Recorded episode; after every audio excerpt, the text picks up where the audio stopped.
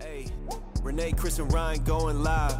Best podcast, Beauty and the Beazts. Sit back and catch a vibe. Oh yeah, we talking zombies and apocalypses and all those things you like. You Going beast mode, and if you didn't know, it's Peter Z up on the mic. Whoa, hey, TWD family, grab the snacks about the pantry and subscribe and like them if you can, please. Or those walkers eat you like some candy. Hey, okay. You at the right place at the right time. No one does it better, that's the bottom line. Beauty and the Beazts, this is prime time. Let's go.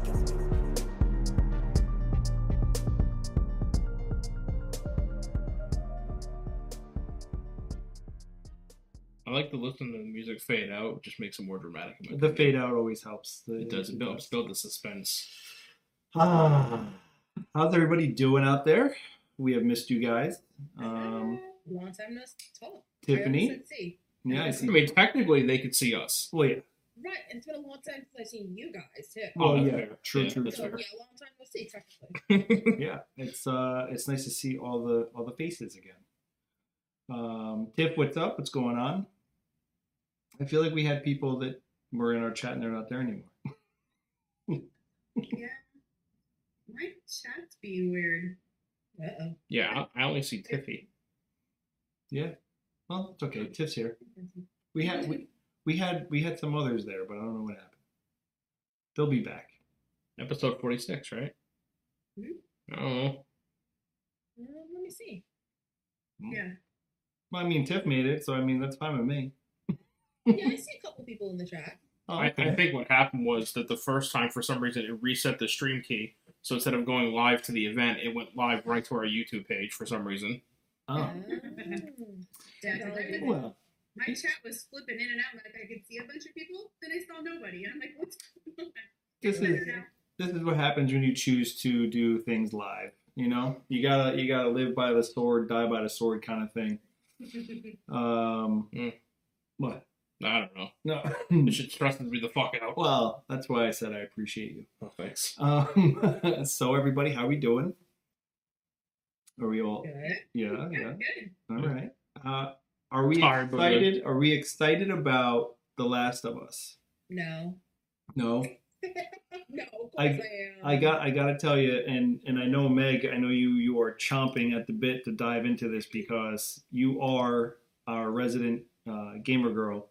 So uh, I know you have many many hours and game system's here. yeah, Uh, in Meg's own words, you're gonna hate me after this Yeah, yeah, podcast. she's got she's got tons of stuff for us. Um, obviously, I mean, look, I didn't personally play it, but like I've told these guys, I've logged hours of watching people play it. I know the story, you know, I mean, stuff like that. So I don't have like thumb hours underneath me. I just have like visual watching this kind of stuff. And I mean, personally, it's it's probably, in my opinion, top three games I think PlayStation has for their for their platform. I mean, I think if there was, I was gonna say there any, one that was any better would be like uh, God God, of of War. War. Yeah. Um. So yeah, I mean, it's it's. I'm Meg. I'm gonna I'm gonna turn it over to you, and I want to know uh, what did you what did you think of the first episode of The Last of Us? Um, first off, nine and a half out of ten. Okay. There was only I watched it twice. There was maybe only one scene that I feel like could have either been trimmed or completely omitted. Um, but the only reason I'm really thinking trimmed is because I feel like that scene is going to play a part in future episodes. hmm and that was when Joel went into the radio control room to talk about where uh, Tommy might be. Right. I feel like that was just a little long, um, but I feel I know that tower that he said he was at plays plays a significant importance later on, but I feel like that scene probably even just two minutes because I found that was the only time in the episode I found myself really like checking my phone. hmm But the comparisons between the show and the game, um, they played it off perfectly, which I know we're gonna get into that. Um, I definitely feel like they've added enough original stuff where people like people aren't like, oh, what the hell? Why did they do this? It adds so much substance to it, and they did a phenomenal job of it. Right. Yeah, I, I mean, uh, in the pre-show we talked about how the the game it, and and the show together you have about an 80% we we said i said like 85 you said like 80% accuracy to what actually plays out in the opening of the game for for the last of us so they did an amazing job i mean like even call like callbacks to certain things in in Sarah's room to certain props in the background. You know, the guitar that they that you see in the video game. Um, just you know, um, they just did a really great job, like bringing this episode the, to us for even people who who you know haven't officially played or whatever. You could easily just go do a little a little Google uh, investigation on it and know exactly what you were watching and getting into. So, I mean, uh, like Linda said, yeah, Pedro Pascal did an amazing job. I know that there was a lot of heat about picking him to play the main role in the very beginning. A lot of people weren't happy about it. Um, but I think himself, I, I think Pedro and um, Gabriel, the guy who plays his brother, uh, I, I was watching somebody's um, like tutorial thing online, and they they talked about how Gabriel was able to like nail Tommy's voice in the video game. Like if you closed your eyes, you really you thought like it was the video game talking in the background. So No, he nailed it 100. percent yeah. Um. So I mean, yeah. Uh, what um. Plus, what isn't Pedro Pascal good in, honestly?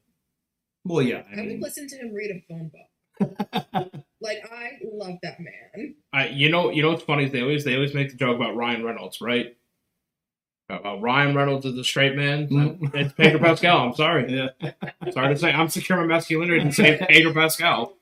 I'm very proud of you for saying that because I'm probably gonna get some heat for those. I think Ryan Reynolds is insanely overrated. Don't get me wrong. I love Ryan Reynolds. I He can only man. do one thing though, and that's He can Deadpool. Deadpool. That's it. Detective Pikachu mm-hmm. and Free Oh. Guy. Those are the only movies I really like of his. Right. And the proposal. That's something totally different. Yeah. The Proposal is one of my favorite all-time movies of any movies. his, his I mean, yeah, the, I mean, not to rock, not to knock on Ryan, but like his mannerisms and the, and like the whole acting uh, shtick is the same no matter pretty much what character he's playing. It's like so. The Rock. Yeah. yeah, yeah, yeah. I was actually just watching um somebody kind of clip like some of the best like Pedro Pascal moments of like different things that he's done, and there was like the one in Game of Thrones when he's talking to um who's the guy um the the, the creep with the bald head who like My Little Sparrows or whatever. Oh yeah. Oh god, the um, he was the eunuch. Yes. He's the one. yeah, that- and he was talking to him, and he was like, "You seem to know a lot about the Unsullied," and he was like, "Well, yeah." He's like, "I travel the world. Like, what do you mean?" And he goes, "He goes, I intend to see more places in the next ten years of the world than than most people see in a lifetime." And he was like, "Well, most people aren't a prince, you know." And then you talk about like his death scene in Game of Thrones where he gets his head s- crushed in. It's great stuff. Mhm, And then you talk about the Mandalorian, right? I mean, mhm. insane. Yeah. He's owning 2023. I I love that man. I'm not afraid to say it. And I even have to say, in a 20 year time jump, he didn't age at all, so that was great. Magnificently. Pedro. Yeah. Pedro power. But I actually have a question for Renee. Because Renee, you know nothing about this. Like you went in blind. Mhm. I want to know what a what you thought of it, and b which you can answer towards the end of the podcast. What you think will happen during the show, Hmm. during the entire I mean, season. huh? Well, I thought it was great. I loved it. I was, I had high hopes. I, I had even posted on Twitter that I don't think I've been this excited about a series. I can't remember the last time I've been this excited. And I was just, I had read a lot, so I knew the gist of what was going on. But again, the gameplay thing, I had no clue. I'm just not a gamer. That's not my thing. I'm not coordinated for that or something. I don't know. but um, no, I thought it was so well done. I described it in an article I wrote as being gritty and raw, and I really liked that. I mean, you know, The Walking Dead will always be one of my favorites. Is you know in the world, but it, this this has such a more apocalyptic feel to it. I think you know where it's um, it makes you think that you're really right there in the thick of it and things. And so I just I just loved it. And there, you know, we'll get on to talking points about you know my favorite parts and things like that. But um, you know, I've, I've after I watched the episode, then I started um reading a lot more about it. You know, where people were comparing the game to that. We had videos that we shared. You know that. Um, you know, comparing that. So that was kind of cool as a non-player to see also just to see how spot on some of those. They were mirror image of what had happened in the game, and so that was pretty cool to see that as someone who had never played the game. But no, overall, I thought it was just wonderful. I i'm so excited to learn more about Tess. I don't know, she just like I I feel like there's big stuff there that we're going to learn about her, and I'm excited about that. And I really loved. um uh, you know, Joel and Ellie's their their their introduction and things that I guess I don't know if that was from the game. I don't know how it was in the game when they met. Um, It was different, wasn't it? It's different, but there were similarities. Mhm, Yeah. So anyway, I thought that was Yeah. really fun to see that, especially knowing that they, you know, they were in Game of Thrones together, or you know, and things like that. So Mhm. it's just kind of fun to see that, you know. So So yeah, yeah, I didn't know that because I, I don't watch Game of Thrones. so yeah, me either. But yeah, yeah, somebody told me that Pedro was in Game of Thrones, and I knew Bella was in Game of Thrones. I was like, oh wow, okay, that was a nice little uh, throwback Yeah. there. Yeah. So yeah, I thought it was awesome, and I'm excited to hear more that what you, especially as a gamer, I want, I'm excited to hear your thoughts on the series. Okay. Uh, well, for I feel like we should probably start with like I, I mentioned this in the pre-show that uh, I was going to break down the infection stages. Yeah. Um, especially for those who don't really um Sure. or also somebody else is coming in brand new. Um, so in the game, um, the infection goes with goes through spores, which is like an airborne disease. Um, that's why they have to wear ga- in the game. They have to wear gas masks so you don't breathe in that stuff. In the show, they wanted to switch it up, and I know Chris, you were questioning about this too. They went with um what they call tendrils, which is where like with the old woman or Nana, you saw it Mhm. coming out of her mouth Yep. Um, the reason they one of the reasons they did this is because when you're wearing a gas mask, it's like with video games, you you want your player to be engaged, so you're you know making them do whatever to be controlled. Um, in the show, you wanted them to be engaged with visuals and expressions. Well, if you're wearing a gas mask, you can't really be you can't really show expression. It's really hard to. So one of the reasons they did that is that way if they could take a different route, add a little originality with it, and they don't have to wear the gas masks. hmm So in this way, stage one of the infection, I actually had to write it down because I can't remember all of it. Mhm. Um, the person loses their brain function, function and humanity. Function- And it's the- I know. I was like, oh, That happens too. I lose function all the time. So. and, and Meg, Meg, can I add? So to your last point about where these spores start coming out of the mouth as well. One of the main things about when this fungus, because this is a this is a real fungus, by the way. Like this happens in the jungle with insects. Mhm. Um, what they do is when they take over the the host, basically, is that it then goes to the highest point, usually being a tree, and then it opens up its spore trail and releases into the atmosphere. So one of the reasons why you see them coming out of the mouth of the person is because that's the highest point of the body. As soon as you said the highest point, I was like, oh my god, the mouth and the brain. Yeah. That's that's actually I did not know that. That is really awesome. Hey. Hey. Chris knew something Meg didn't. Bravo. Quit. Stage one, um, those are the most common type of infected you see. Like um, in the scene where they were running through the diner and how Nana was, that was stage one, like leaping, losing all humanity. They become human stun people. Um, stage two is where the fungus begins to grow over the infected's face, so they're like kind of sneakier. You'll look like you'll see it, especially when you um, they're gonna show it in the in the show, um, but in the game, like you'll look, you think you see them, but they're gone. then they kind of sneak up on you and they fuck you over. I hate dealing with them. Stage three. It's my favorite villain, the clickers. Mhm. The infection has grown so much through their face that they cannot see. So they go by noise.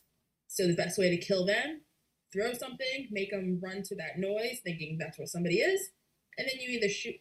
You don't want to shoot them because they'll attract more. So I usually light them on fire. That's Okay. my top take. Sure. Number four is my the one that I hate. Stage four is a bloater. The fungus turns into the fungus grows all through their body, and it grows into hardwood plates, so it kind of turns it into armor, and it makes it so much harder to um to kill them. And the final one we saw in the episode. Yeah. Um, when Tess tur- when they were crawling through that building and Tess Yeah, turns and they the sees it against the wall. Yeah. The infected dies, and the fungus grows out of their remains and attaches it, and that is that's then the person is finally dead. Jesus. Yeah. Yeah, it's pretty gnarly. Yeah, it's, uh, I, I mean, and that's where like you can't. We we talked about this, you know, like you separate yourself from everything that you, you know, from Walking Dead. This is this is completely. I mean, I'm sure, yeah, there are similarities, but this is by far completely different. Mhm. Um, you know, I mean, right off the bat, you get a 20 year time jump. Um, Which You know- they changed that for the show too. yeah, Mhm. I read that. Yeah, so the game, the outbreak starts in 2000. Uh, I'm sorry, the outbreak starts in 2013 when the game initially released, and then it went 20 years. And this time, I like they had the current day apocalypse in present day. I like that. Mhm. Did you ever hear what the reason they did that? Um, I did not. So the showrunner decided that um, I can't think of his name right now, like it's escaping me. Neil but- Druckmann. No, the other guy. Oh, that guy. Yeah, Yeah, but the one did Chernobyl. Anyway, he was the one. He had said that because the reason he did that was because he said if he's watching something and it goes into a time that doesn't exist yet or things, he kind of loses a little interest. It's like this isn't, you know, like a story. I guess probably not a sci-fi type thing, but more of a story kind of thing. He said so he wanted to make it more relevant, and you know, especially I think with part, you know the pandemic everybody went through just recently too. It just Yeah. it hits home better. So he was the one that um, had suggested they do that just to make it like, oh crap, it's 2023. This could be happening right now. So I Yeah. thought it I was like that because when I Yeah. mentioned it to my coworker, he was taking it more of like a political approach. oh yeah, um, because of like like when um when it started in 03 with Bush and presidency, talking about like how he would choose like Fedra over you know something else, and then somebody else wearing the Gore Lieberman shirt. yeah, I think so. That's he was taking a political route. Like I feel like there's more to the story than that. yeah. That's what he said. I think he said that. No, I, don't remember where I read that. I read it somewhere, or it was on the podcast. I don't remember. No, that- that's actually really awesome to know. Yeah, that. I know that was cool. you guys are schooling me here. Yeah, I love it. So Mitchell says the episode was two episodes in one. The original Mhm. first episode was supposed to uh, end after the 20 years later.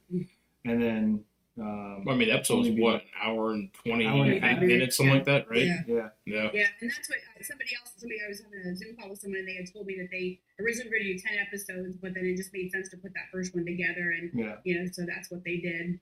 It would it would have been the pacing would have gotten so thrown off if they had Yeah. split into two. Like Yeah. take a look. I know we said you know disassociate ourselves from Walking Dead, but look at what they did with the season eleven intro. Had they split Ash, what is it, Acheron in two parts? Yeah. It Mhm. completely killed the vibe and completely killed the flow. So I'm so glad they combined it. Yeah. Yeah, I don't think it would have flowed as well um, if they had split it up. I think you, you kind of had to understand the before and and then the new the new now, you know, of what's going on to really get a good feel. And if they broke that up, I don't think it would have been as uh, not understandable, but not, not as cohesive for people to, to kind of make the connection of what's going on because you kind of have to assume that 90% of your audience hasn't played the video game Yeah. Correct. And and you have to understand a lot of things Yeah. that some gamers have have been playing for years now you have to get people to understand the most basic of the concepts of the game of the universe in an hour and a half Yeah. and splitting it up would have made it harder I feel like that that's another reason why I feel like they extended the intro. Yeah, um, You needed that. You gotta, Yeah. you, you needed to have that, those two professors, that, that whole Oh, conversation. not even that. Oh, I'm, I'm you, I think you really I agree needed that. that. Yeah. Yeah, that cold opening to me really set the tone of, Yeah. you know, it, and when they use the word pandemic, then it kind of hmm resonates with people. Like, Yeah. whoa, you know, it, it was really cool how they Yeah. did that.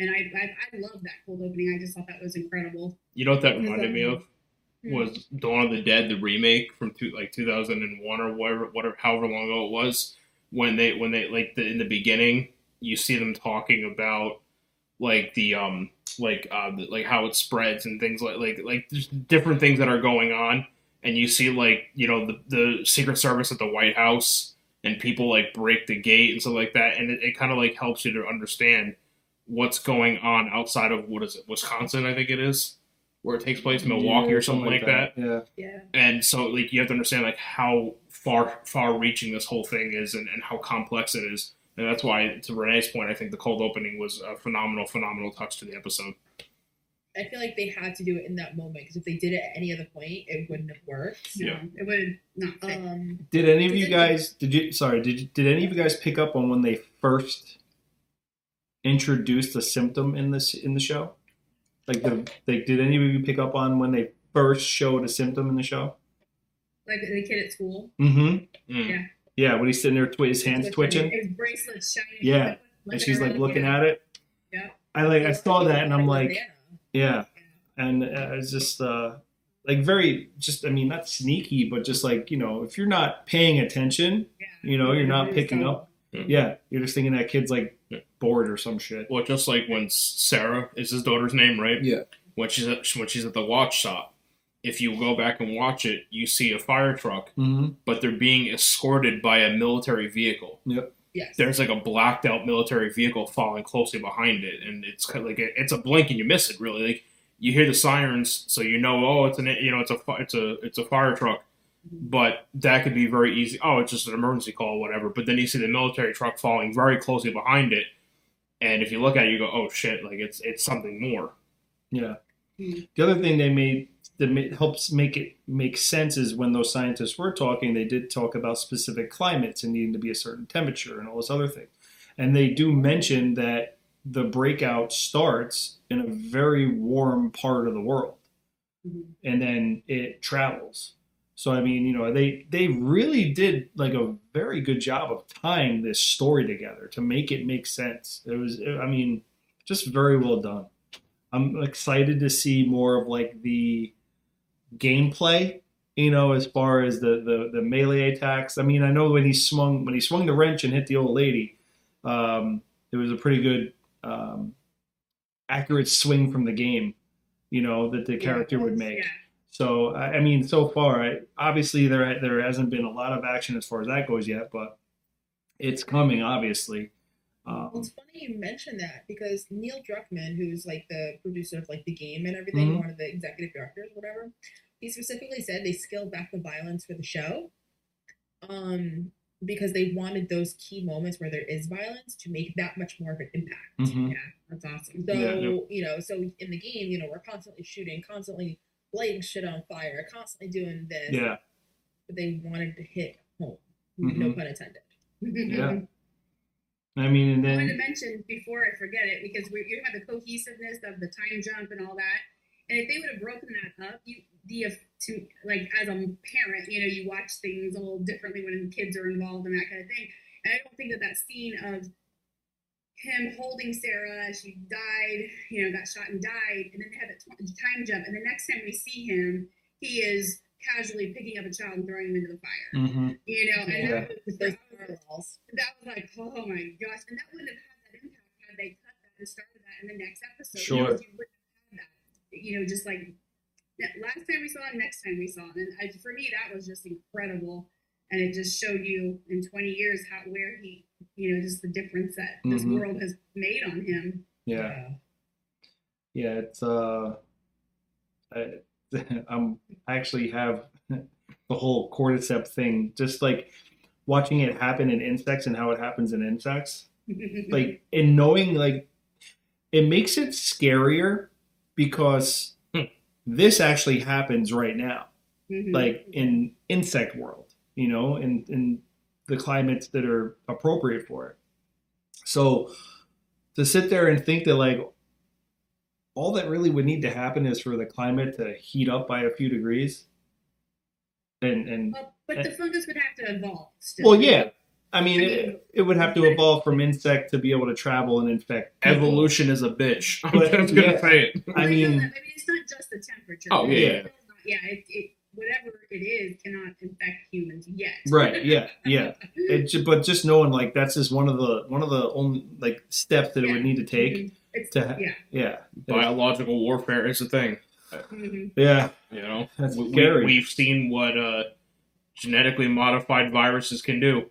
Mhm. yeah, You yeah. know, So I hate to be the tinfoil hat guy, but here I am. Want me to go make you one? yeah, right. Yeah. Let's just wrap this hat in tinfoil. That'd be fun. Did you guys notice the Easter egg that involves food while watching? Food. Food, yes.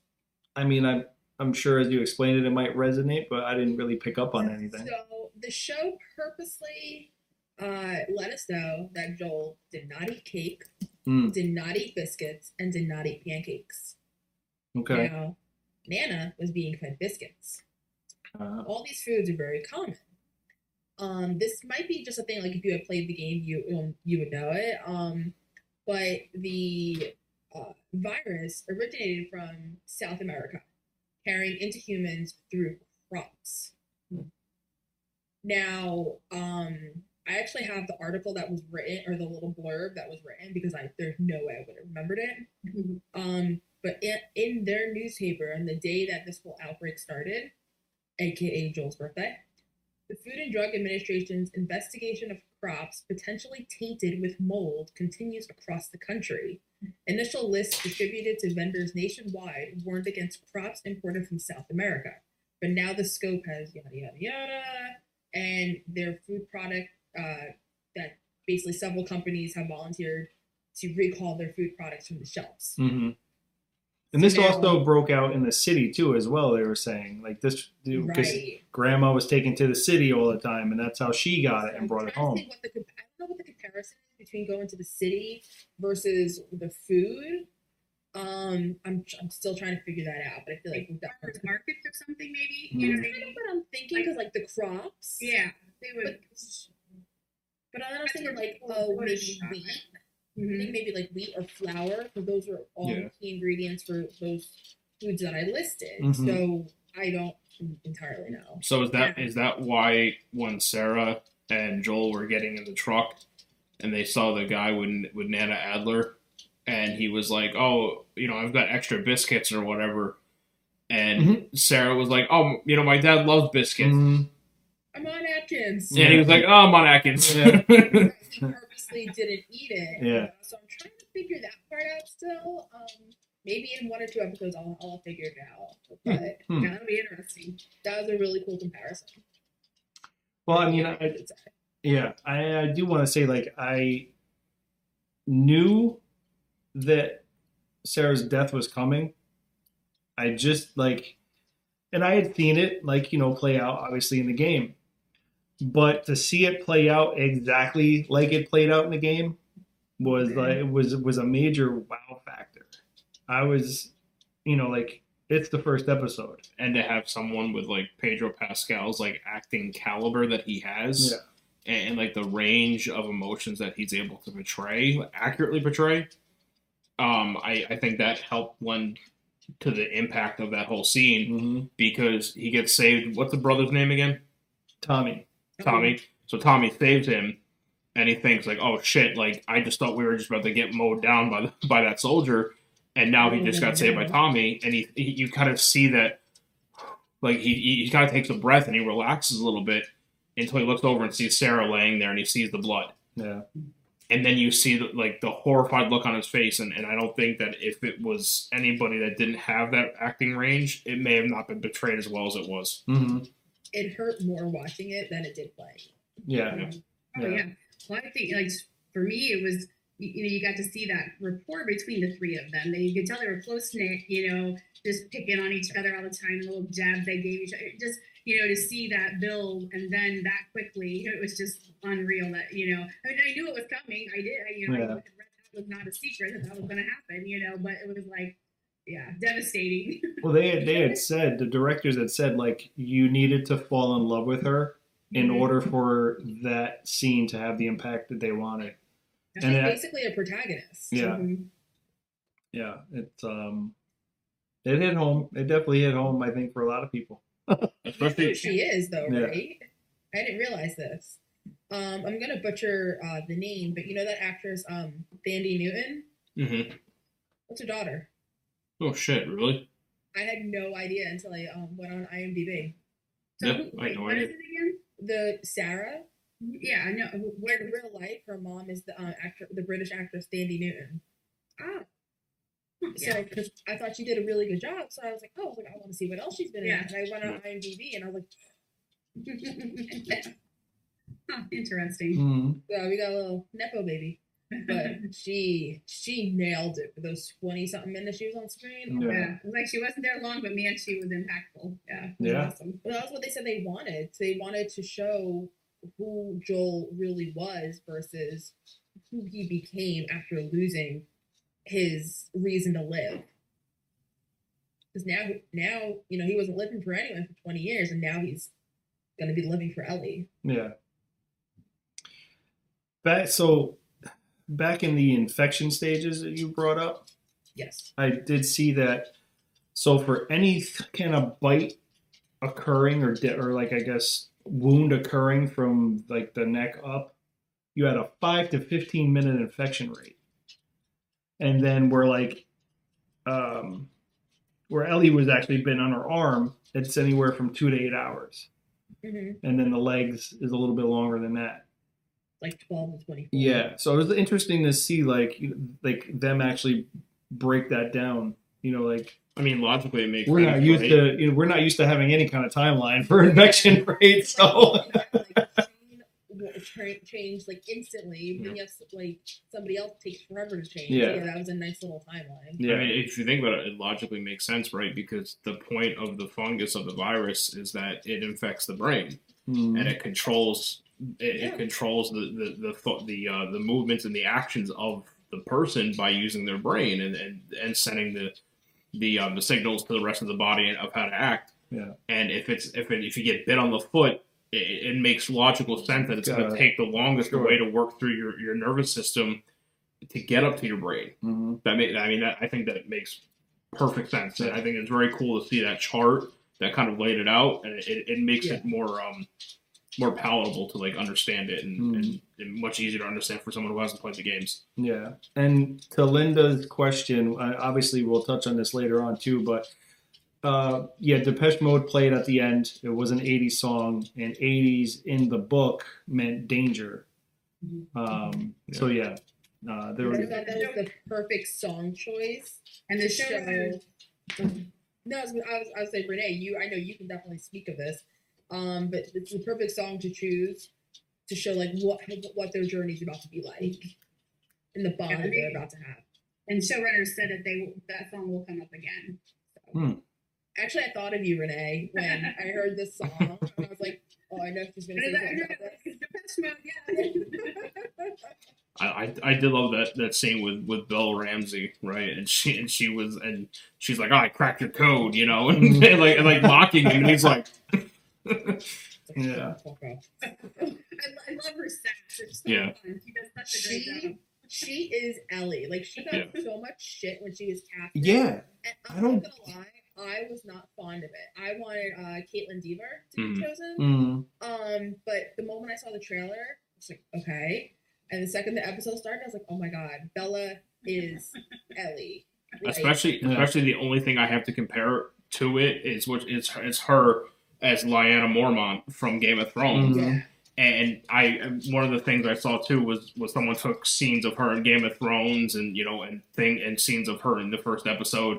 And there was the, there was the scene where they're talking about um, the White Walkers coming to Winterfell, Mhm. and she's like, "Oh, we have to fight for the North," blah blah blah. And her uncle, who was like another lord, was like, "Oh, you know, I'm not gonna risk my my niece or or you know my grandniece or whatever." Mhm. And she goes, "I'm not gonna sit by the fire knitting while the boys go to war." she goes, "Give me a sword," and I'm like, "Yeah, let's do it." Oh my god. No, I she she did a phenomenal job. yeah. Um, and I'm like, especially the part where she when she was counting. Now at work, I have to do when I have to do like sound checks. I have to count like that, except not say "fuck you" at the end. now every time I do a count, that's definitely what's going to be in my head. I make sure I do "Fuck you. I will do a sound check next week, so I will let you know if I think I'm excited to hear if you can refrain from saying that, Meg. it's, it's going to be be um, it's gonna be tricky. Especially because I'm gonna have high officials with me. So, So, does anybody have like any ideas or theories as so that the when they opened it up 20 years later and you have that little, I think it's a little boy walking through the woods. yeah. I don't Um, know, boy. Do do we think that when they scan them, what kind of like in a so obviously the the soldier scans the boy, flashes red, and you know you could see. I knew right away when she like saw that and her expression. I was like, oh, this kid's screwed. Yeah. But like, what do you what do you think that testing like that reader? Are there any like Infected. Well, yeah, I know it means infected, but like, what is that thing? Is it scanning for like Probably fungus spores. spores? Yeah. I feel like it's kind of just like a high tech. And- and saying high tech, and there's you know we're in the apocalypse. Yeah. Um, like a new type of thermometer. 'Cause, like Mm. you know, in front thermometer, Okay. it'll tell us if anything above ninety eight point six that we have a fever. Yeah. So I feel like this is gonna do something. It does something similar. Yeah. Yeah. And then yeah, I mean, so having that play out and then lead into the scene where you have Joel, you know, the truck being delivered and him picking up the body and throwing it into the fire, like it was just a another day for him. Which I, you know, I'm, I'm, I'm sure in this type of world it is just another day, as sad as it may seem. Like honestly, thinking about it, um, like sometimes you try to like take your even take yourself and you put that yourself in that character's shoes, like it's that you're getting like ration cards for this. Like this is how you get paid, you know, to Yeah. to burn bodies, you know? It's crazy. Like some of the stuff is just you know, you sit there and try to think like, wow, would I be able to do that? You know what I mean? Like would I be able to like just heave bodies into a giant fire pit, you know? It's uh a lot of this stuff like it just it makes you think, you know? So but yeah, it's just that and that it was a boy. I know we, we questioned that in the pre-show whether it was a boy or a girl. Um, no, I lost his name. it's a boy, right? Yeah, it's a boy. His, his character's called the boy. So Yeah. uh, and he's played by an actor named Logan Pierce. Okay. He's just been in a couple things, but Yeah, yeah, adorable. yeah, I know. It was so sad. Yeah, it was not like I But wasn't. then to be that lady, that poor lady who just tried to comfort him, knowing you know he's got to go and everything, and she's like just trying to make his last moments happy. Yeah. I'm like. I mean, at least she shows some humanity, especially Yeah. with that type of line of work that she's in. Mhm. I, I did appreciate that as, as much as you can appreciate it. Yeah, exactly. Yeah, it's uh, I, quite the way to like really kick things off. You know, you, you end with you know Sarah, and then you do the jump, and then you see that kind of play out. It's uh, it's like okay, so we're going hard. We're going hard. We're going hard real quick. You're just We've- gonna have all we've the done- emotions Let me see. We've killed two kids, and we're on our way. All right, this is how it's gonna go. Yeah. Well, we killed a grandma too, and Yeah, you know, gonna say, we gotta go back to Nana because Yeah. I want to talk about that with her and that her chain. You know, like when Sarah's looking at the you know DVDs and you know it's blurred in the background, but you can see Nana back there doing some twitching and her mouth. Mm-hmm. And Yeah. Oh, it was like, so my gosh, weird. yeah. That scene was terrifying. Yeah. Yeah. yeah, Especially you see this woman the whole time.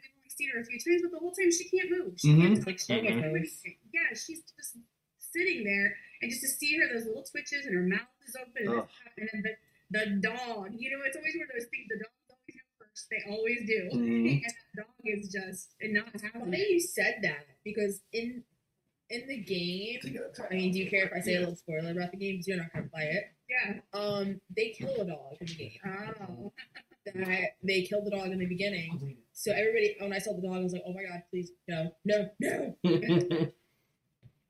I was, I was happy that the dog just ran away. right now do you think that as we well know when you go from one medium to another medium adaptation so whether it be um, like an anime to a movie a video game to a movie a t- you know like when they do these different adaptations walking dead for example i know we, we keep saying you know but I, I, I have to say that there there are certain parallels in as far as like zombie apocalypse and and in, in that sense, when they adapted the TV show from the comic book, from the graphic novels, obviously things were changed. What happened from point A to point B in the in the show was very different from point A to point B in the comics, right? There are people who were killed in the comics who are still alive in the show, and vice versa, right? Do you think that the entire um, what I'm going to say is the first is the first season, uh, you know, the the series of The Last of Us? Do you think that it's going to stay parallel to the video games, or do you think at some point there's going to be a branch where it where it branches off from the storyline, so that way the diehard fans of the video game maybe there'll be some big that branch will be some major plot twist that you don't expect. Um, can I say yes and no? Yeah. Because Sure. specifically, because now they say the first season's going to basically take place throughout the whole first game. Okay. Now, without saying any spoilers, I don't know how much you guys know about the second game. Um, I see Chris nodding his head, so I think he knows what I'm referring to. Mhm. Um, if I, the reason I say I think they might go differently based on something that happens in the second game, I feel like they're going to branch off and do something a little different, but to the same somewhat caliber, if that makes sense. Mhm. Um, but we're gonna go back to the go back to the first season here. Um, I do feel like there's definitely gonna be differences Mm-hmm. because we saw a lot of originality with like 20% originality because we said about 80% similarities. Yeah. Right. Um, I don't know how different they're going to be though, especially if they want it to really take place throughout the whole game. So I don't really know. Hmm. Yeah, I, I mean, I've, I've only know, I only know what I've read, and that's the fact that like, same kind of thing. Like they said that, yeah, they're going to, you know, depict the video game, but they are gonna like us finding out they weren't gonna do the gas mask stuff. Mm-hmm. You know, which is is like I said, it's a pretty major part uh, in the game. Actually, in one part of the gameplay, um, they're in an infected area. You know, I get where they have like the spores and stuff Mhm. and I believe it's Ellie who takes her mask off for some reason. I can't remember why, but there someone's in trouble in the game, Mhm. and she goes, I think, to save. I think it's her friend. Um, what's her friend's name in the video game? There's like a El- Riley, yeah, I think that's it, right?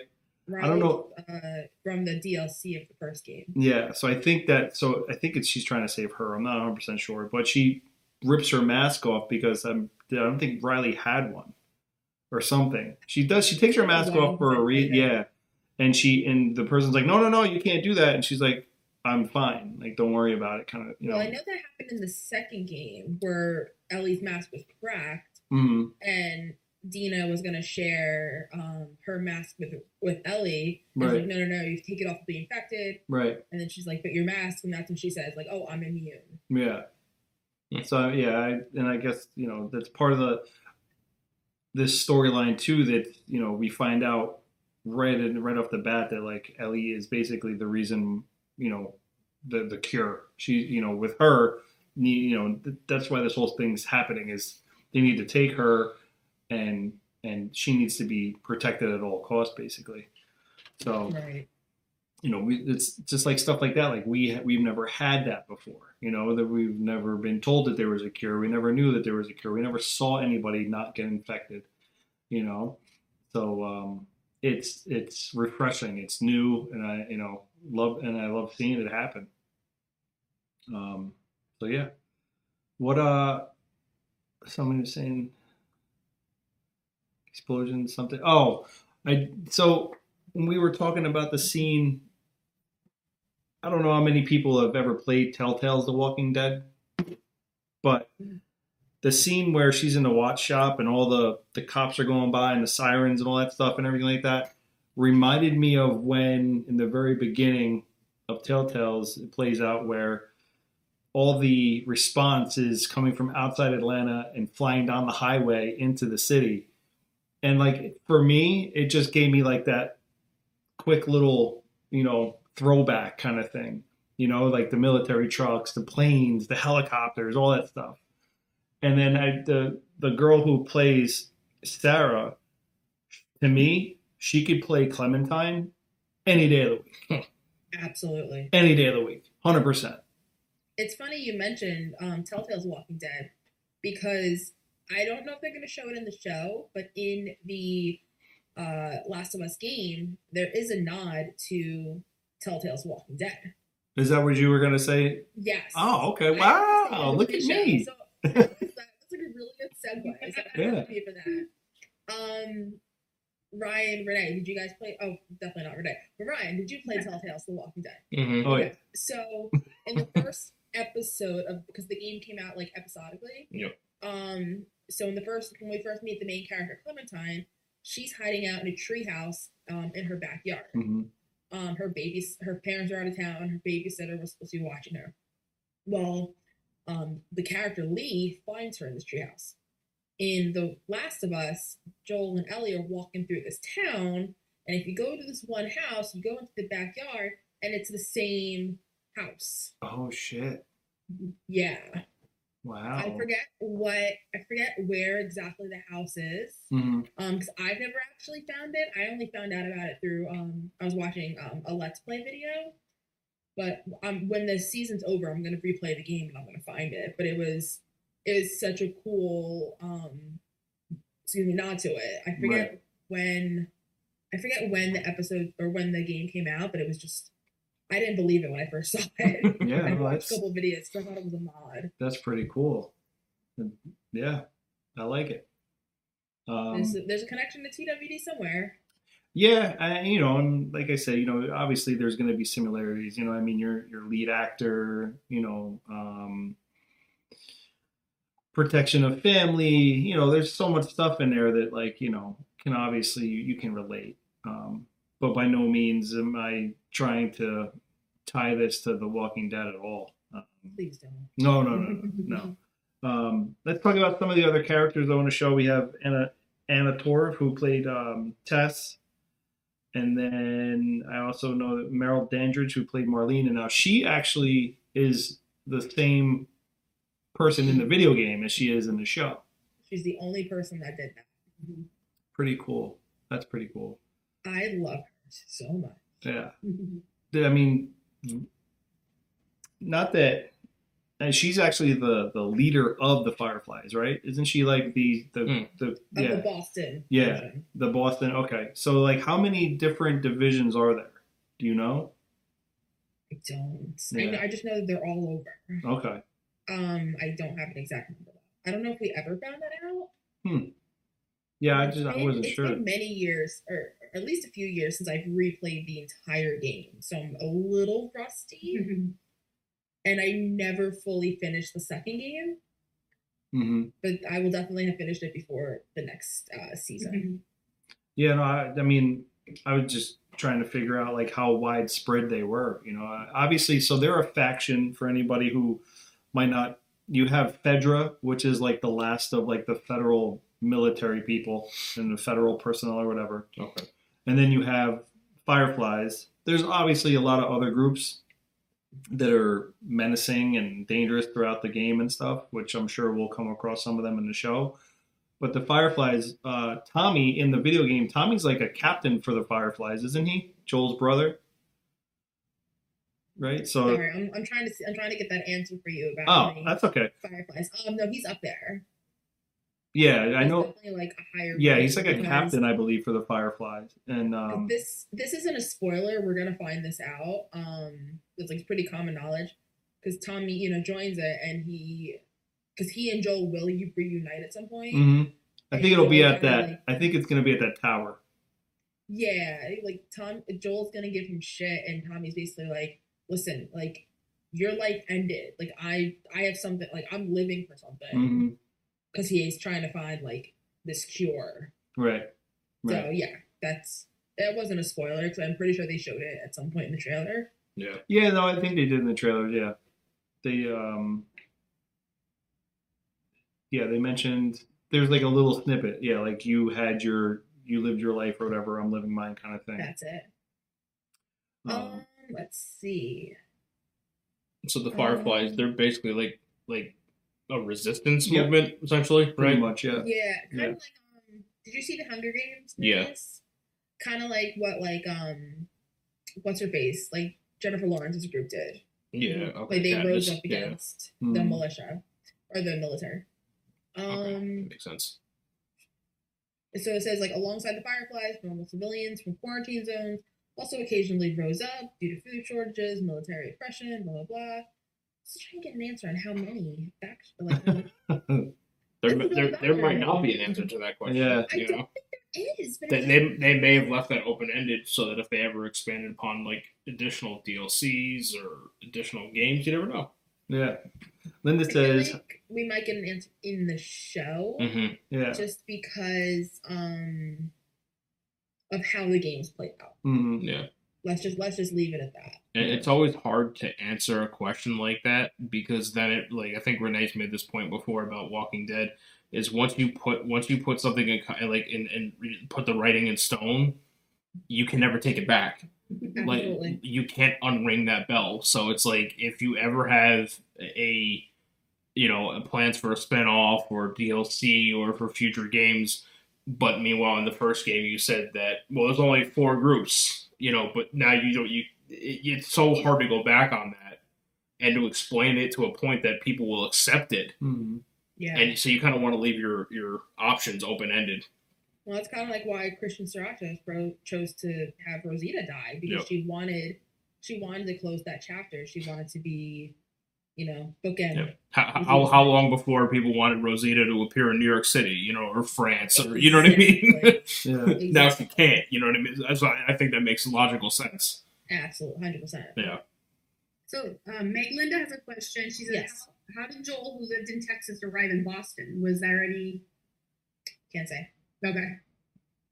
I don't know if they're gonna show it. Um, Okay. If they don't show it, I will be more than happy to answer. That. Okay. But it is explained in the game. in the game we do yeah i actually um when yeah you do get answers you don't get the entire answer but you get answers Okay. Well, hang in there, Linda.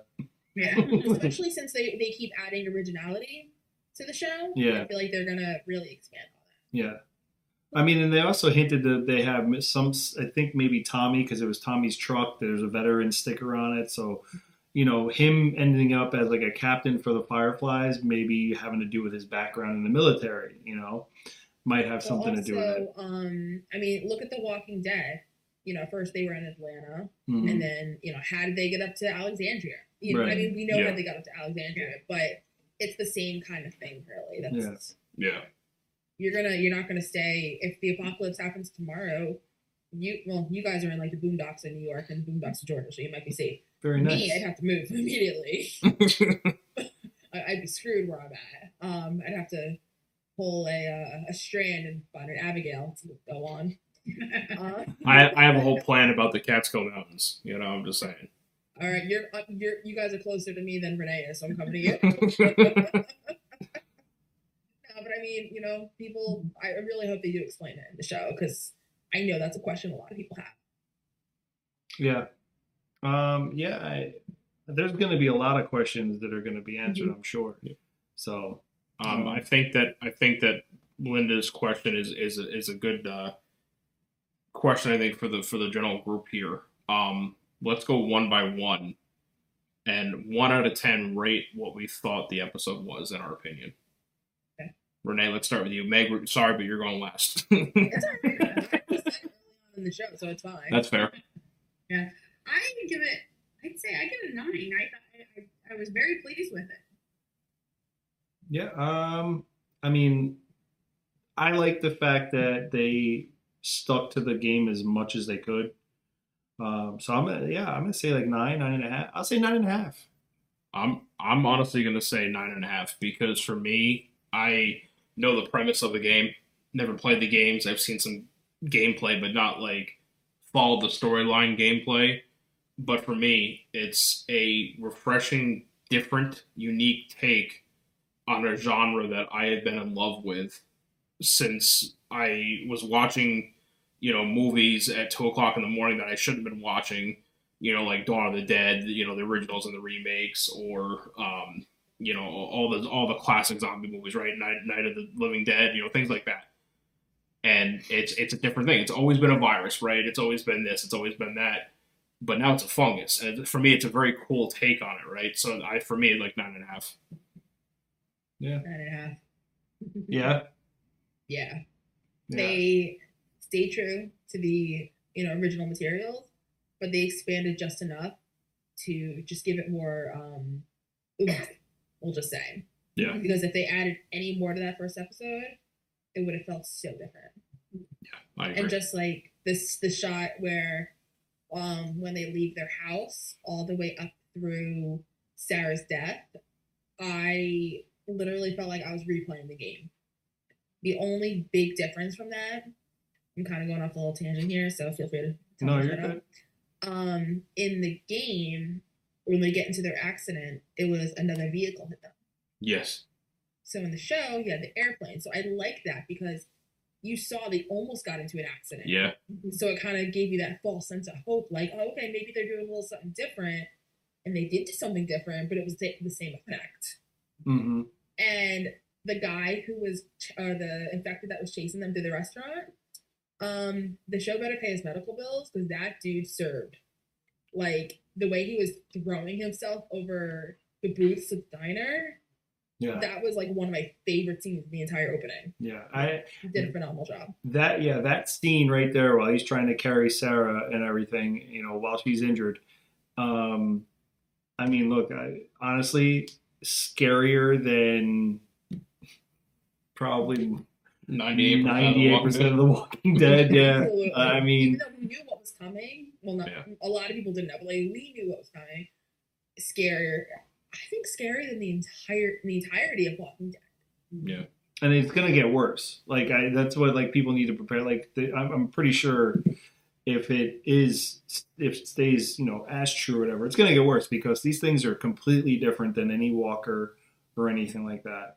Um, I love a good heart pounding jump scare. I Yeah. I, I, I love it. I mean, you can see in one of the one of the pro- uh, promos for the next episode, or one of some of the next episodes, where like you know Joel's like telling them that the clicker is like behind a glass window, and he's like literally telling them like nothing, like shh, nothing, um, because they're realizing you know that they're bait they can't see but they can hear.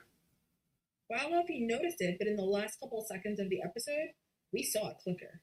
Yeah, So you heard a clicker, and if you looked, it was like on the middle, about the middle of the screen towards the left. There was a clicker like walking along like the rooftop. That was your first glimpse, true glimpse of the clicker, and I feel like we're gonna see them in um episode two. yeah. Well, I so where this where I mean where this I mean there's a ton of other stuff, but where this episode ends. I, I texted you guys after watching the show for probably the third or fourth time, but that ending, the last few ending scenes as they go through the gate and they start going through into the contaminated area and everything like that. When the camera pans up and you see the buildings and like the light, you know, the way the lighting is. Oh. Mm-hmm. I mean, I hated that tower. picture perfect though picture Yeah. perfect to the the game. I mean 100% just picture perfect. And I it gave you that that it so gave you that eerie feeling. Like it gave you like that oh fuck feeling. Like this is this is what's coming and you know? it's about to go down. yeah because you're right the tower is no joke. Like the whole tower scenes and everything that happened in the game and everything. And that's one of the first levels you play too. Once Yeah. you get through the contaminated area, right. So it's oof.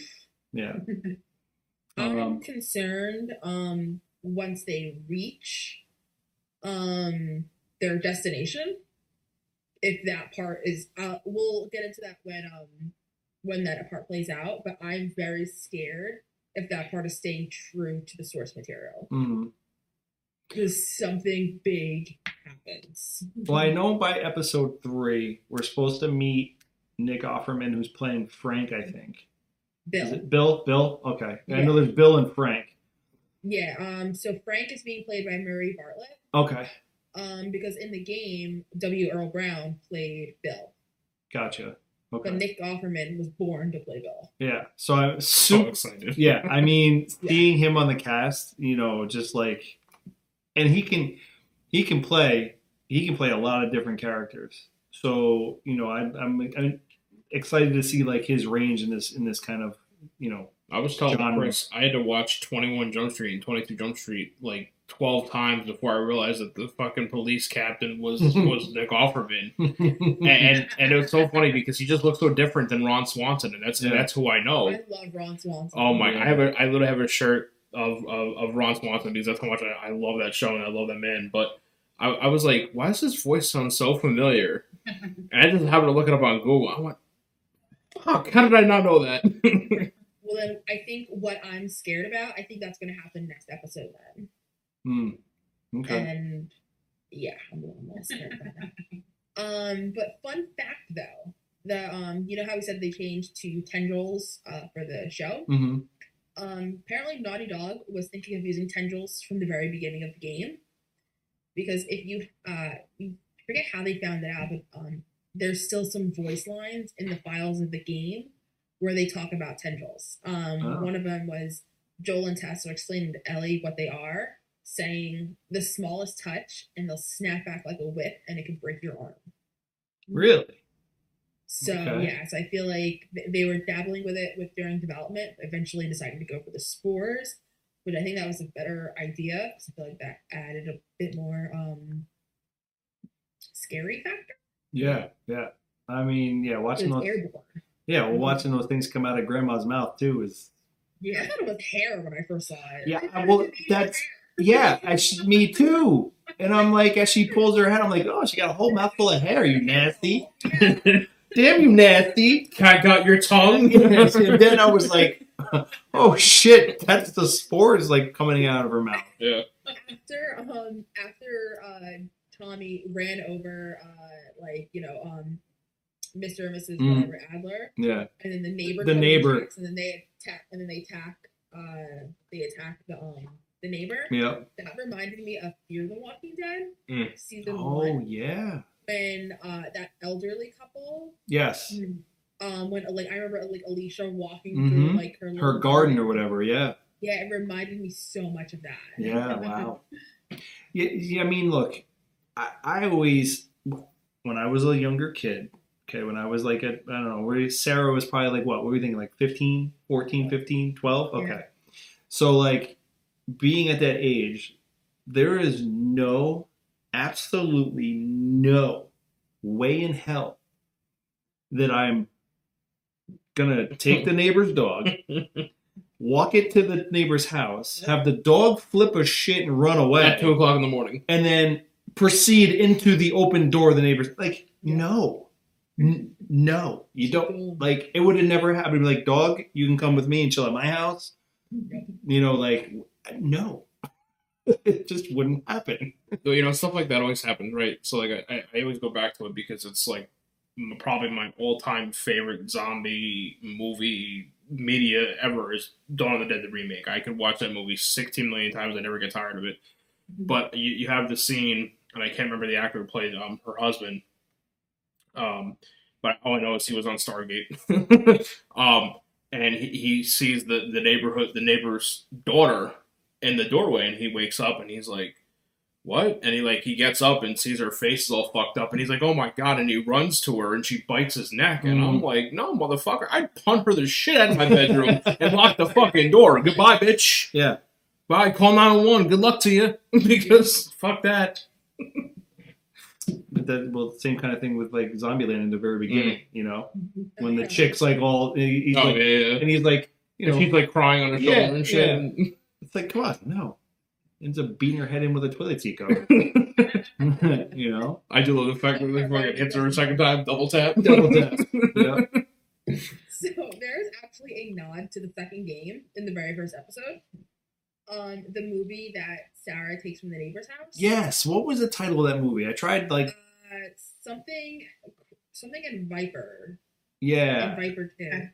Um, that They was- made four that of them, was though. Yeah, they mention it in the second game. yeah, they have like a whole dialogue, right? Like two is it Ellie and someone else? Ellie and Dina. Yeah, they have like a whole dialogue about the game uh the Yeah. movie. That's Don't worry about meeting Dina season one. You won't meet her season one. She's in the second game. Yeah. But yeah, as- as soon as I saw uh, the cover of that, I was like, oh my god! Like, no, they did not just do that.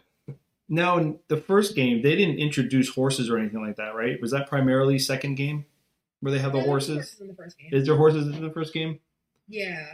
Okay, No, I couldn't remember that or not. I remember horses. Yeah, I know what because I know the horses play a bigger part in the second game. So Yeah. There was um I don't know if you guys picked up on this. Oh no, you, you wouldn't have picked up on it. Um no, if I say it, it's gonna be like a spoiler. I wouldn't worry about it. Yeah, no, I know. I don't want to say. We'll come back to it. Make a note. It has to do Ellie Switchblade. Oh, okay. All I right. looked up the, the movie was titled Curtis and Viper Two. Hmm. Yes. Curtis and Viper. Two. The two and the Viper, but I couldn't remember. I just know that the younger one, which is Viper, is the ninja guy. He's like Yeah. some kind of ninja. I don't know. I just know that from listening to the dialogue in the game. you know, I ha- I I have optimism because if this is done correctly and it is done well, which the first episode seemed to think that it you know lends to the fact that it will be done well. As we know, some video game adaptations into a TV or movie Hmm. medium is not always done well. Mario Bros. Yeah, that classic example. A, a more modern one is Halo. Halo, yeah. Uh, I am a die-hard Halo fan. yeah. I have been since the original Xbox and Halo Combat Evolved. And then you look at the monstrosity that Paramount Plus brought out, and I could not even stomach a full episode. Was it a TV show or is it like it's, a, it's, a, cartoon? T- or- no, it's, a, it's, it's a live action TV show Oh. on Paramount. And what pisses me off beyond all belief is there is a wonderful web series called Halo Forward Unto Dawn that takes place, I believe,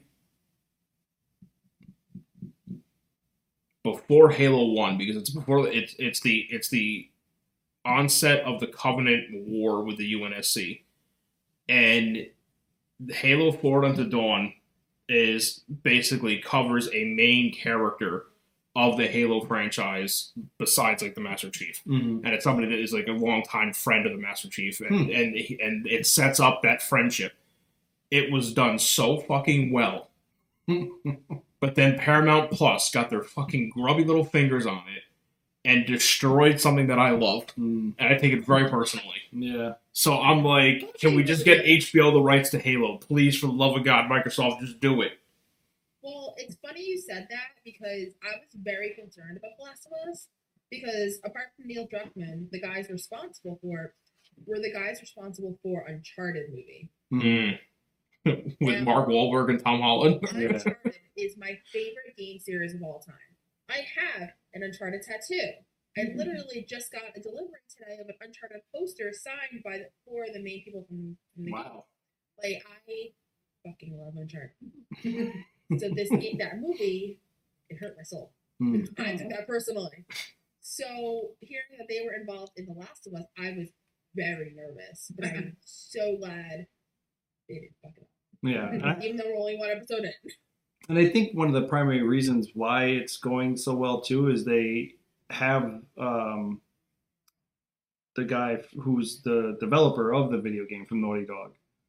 Uh, yeah. So I mean, like, I think that has a lot to do with it too. Like, anytime you try to get source material, but you're Mhm. not, you're not using the source material. Yep. You know, like the actual foundation of the source material. I think that's where things get real, real mucky and lost. Well, that's that's like Halo. Right? I, I hate to go back to it, but again, my probably my all time favorite game series, and it was done so poorly by Paramount.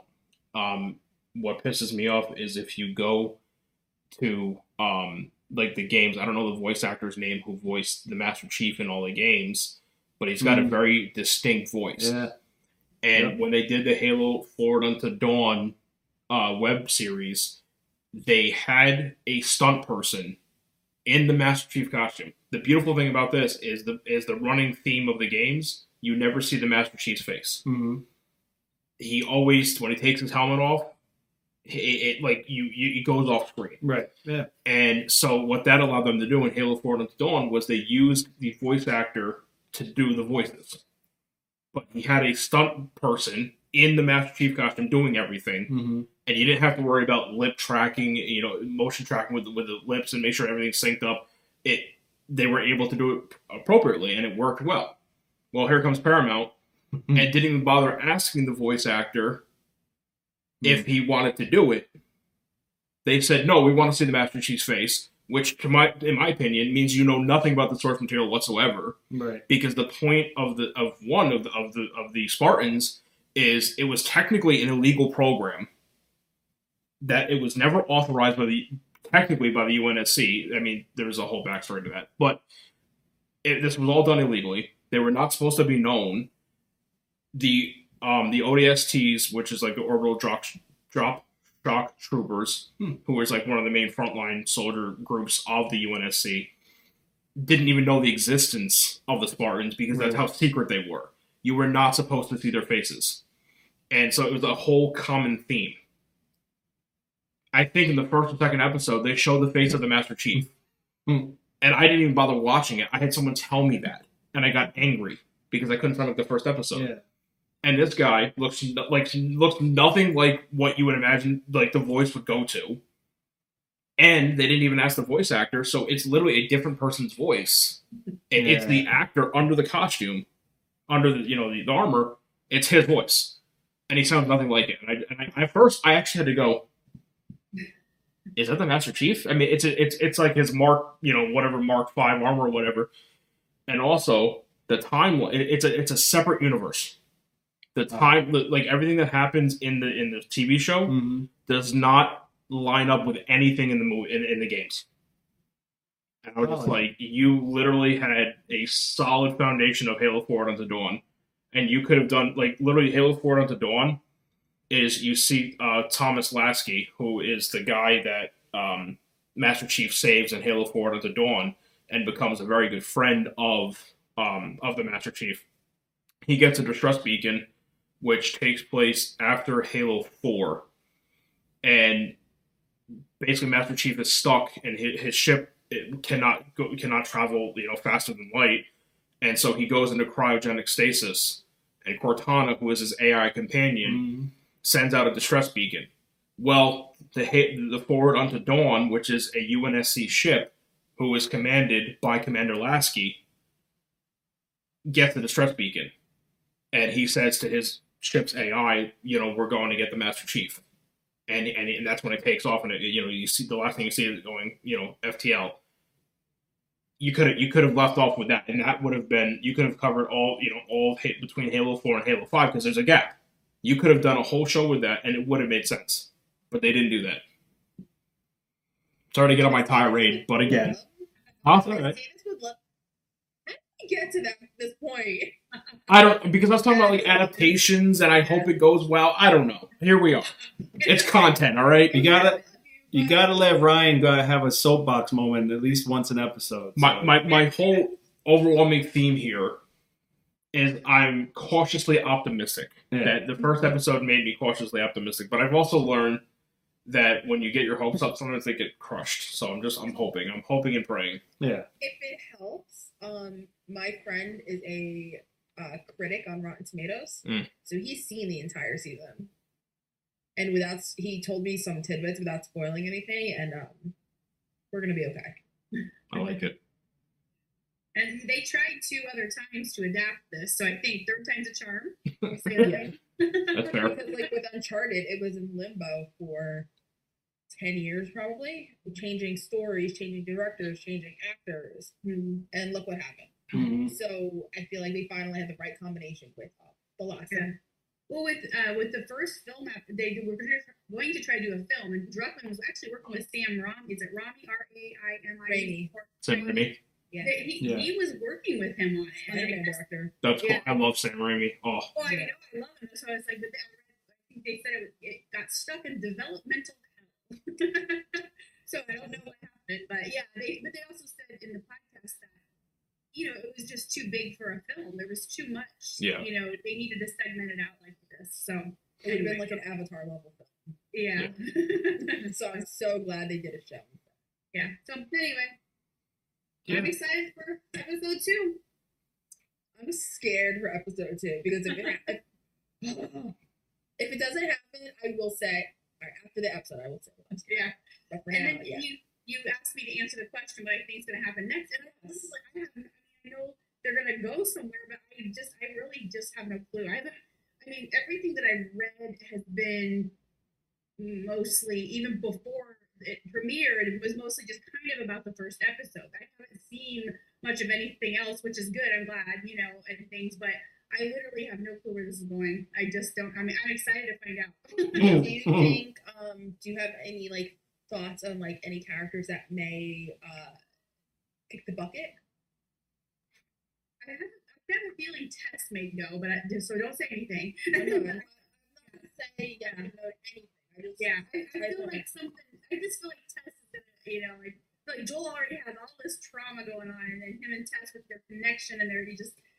I, just feel like something's gonna happen with her. So that's it. That's the only one so far that I've really had. A, okay. like something. So it's funny. This isn't a spoiler, not anything. It doesn't give away anything about Tessa's future. So in the game, they were Tess and Joel were very flirty. Like she Mhm. would call him like Texas stuff like that. But nobody ever knew if they were together or not. I read that. Yeah, and that, that man next to him was kind of like, okay, yeah, they're a couple. But when, when she first got in the den, I was like, is this like a, is this like a fever dream? Like, is this actually happening? And then when she really was there, I was like, oh my god, they're together! Yay! Everybody wanted it. So I, yeah. it was it was very like will they won't they? So Yeah. I'm they they set it in stone straight from the get go. Like Yeah. they, they're together. I read that online. I thought that was pretty interesting. I figured gamers would either love or hate it. I didn't know what you know. Yeah, no, I was so happy that that happened. Hmm.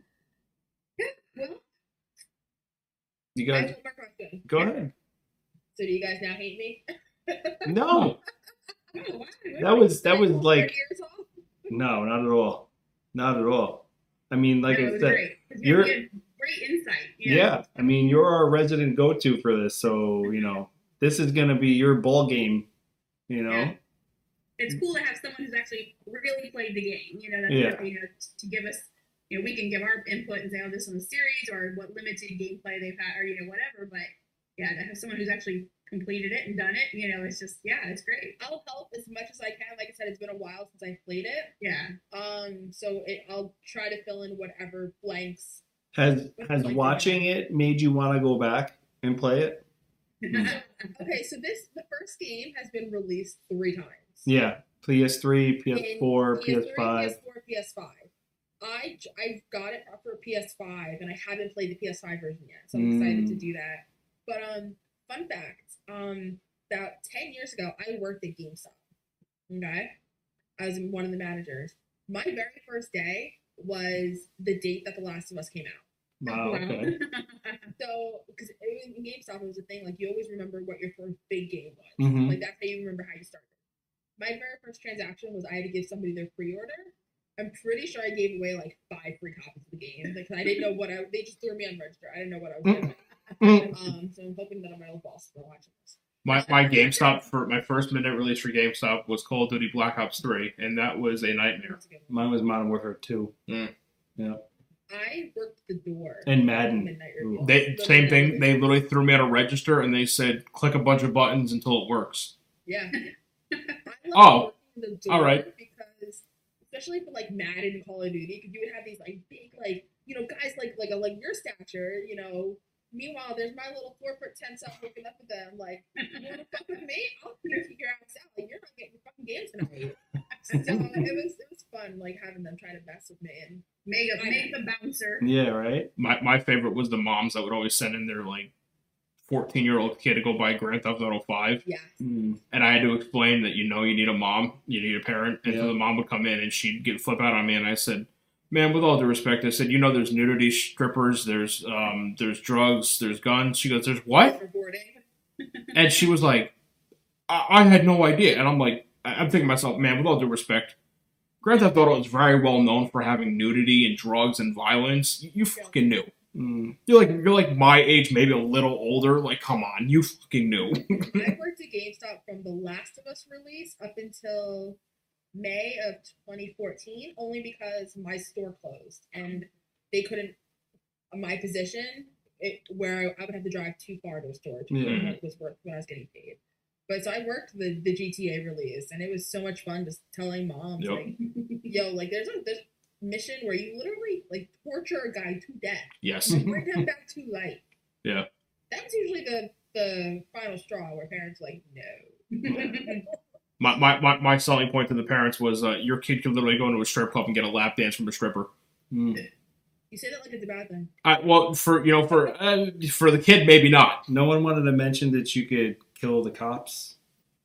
I mean, yeah, that too. you, you know, you can you can murder the police force and have a five star, you know, warning chase coming after you with This helicopters. podcast went so far off the rails. It di- Listen, we have gamers involved in here. Yeah, That's fair. I'm Um, just just sitting here. just I have no game any kind of reference for that. play Sleeping Dogs. You play as an undercover cop in the um, Triad. Oh, okay. So you really get That's the uh that's like Japan, right? Triad? Is that Japan? Um, Hong Kong. Okay. yeah, it's Hmm. on um, it's on all like the, all the platforms. Sweet. Well, there you go, people. If you want to try out some new games, you know, or if you want to revisit some old ones, All the suggestions. yeah. Meg will post her top ten on Instagram. M- Oh, Meg will post her top ten on Instagram. not my top ten, just ten of my favorites. All right. Is it too hard to like have ten favorite like, Yes. top ten? Okay, fine. So ten of her favorites Like in no specific order. Every parent has a favorite child. We know it. Yeah. It's not going to be labeled one through ten. It's just going to be like little bubble pop ups on the page. Yeah, yeah. I will actually have a lot of video game posts coming up, um, but not on the account you think it is. I actually have a separate video game account, um, which I know you guys will find a way to tag it in somewhere in the video because I don't feel like saying it right now because nobody will know how to spell it. But I have a lot of uh, Last of Us content coming up. Cool. Very Um, nice. so even though we talked about it here, I plan on doing a whole full fledged review. And then we'll just take it and we'll share it on the Beauty and the Beazts page, and we'll have fun with it. Yeah. Yeah, Actually, one of the things that I have planned for my video game stream, I'm very excited to do, is they just released a new Call of Duty Modern Warfare 2. Yep. I finished this. I finished the campaign yesterday, actually, on just a regular difficulty because I wanted to just experience how different the um, the campaign missions were compared to the original Modern Warfare 2 Mm. and there was a lot of the base source material, but it was different spins on it, and it was very well done. My next thing I'm going to do is hopefully next week I'm going to be streaming, uh, doing the entire campaign on the hardest difficulty possible, Oof. And I'm so excited to do it. Is that hardened? Uh, yeah, Hardened, I think it Hardened, is? I think it is, Yeah, Hardened, or yeah. veteran. Veteran, maybe. Yeah, veteran or hardened? Yeah, and so I did that for Modern Warfare one and two, um, and actually three, and I completed them. So I was like, you know what, I'm gonna I'm gonna go back to do it. I did it back when they were on the 360, and now I'm gonna do it for uh, Modern Warfare two. Oh god. Well, I'm going to better that. I'm actually going to plug my Xbox in and let it download for about a week. Whoa! All right. Whoa! Yeah. Oh, you have your Xbox back? Yeah, yeah, yeah. Yeah. I just have to plug it in and let it do massive updates for probably the next 72 hours. Probably. Yeah. Yeah. So yeah. We'll see how that goes. See how much time I can actually put with uh put in front of a screen with my I'm gonna thumb. call that right now. Yeah. Yeah, I want to try.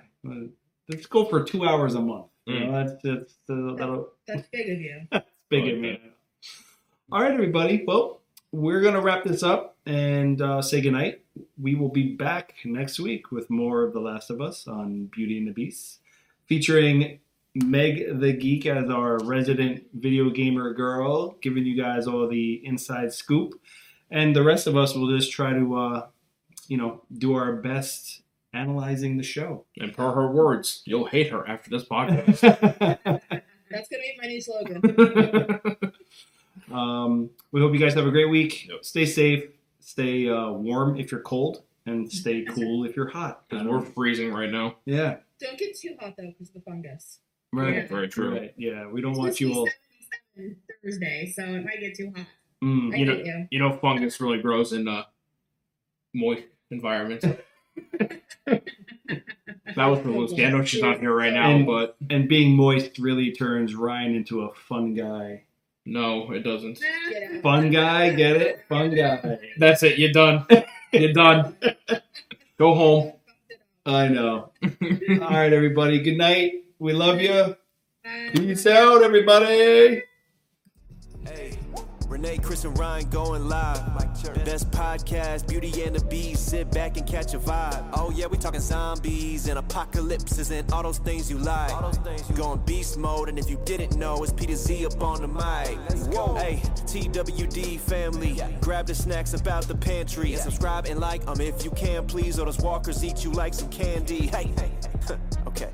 You at the right place at the right time. No one does it better. That's the bottom line. Beauty and the Beazts. This is prime time. Let's go.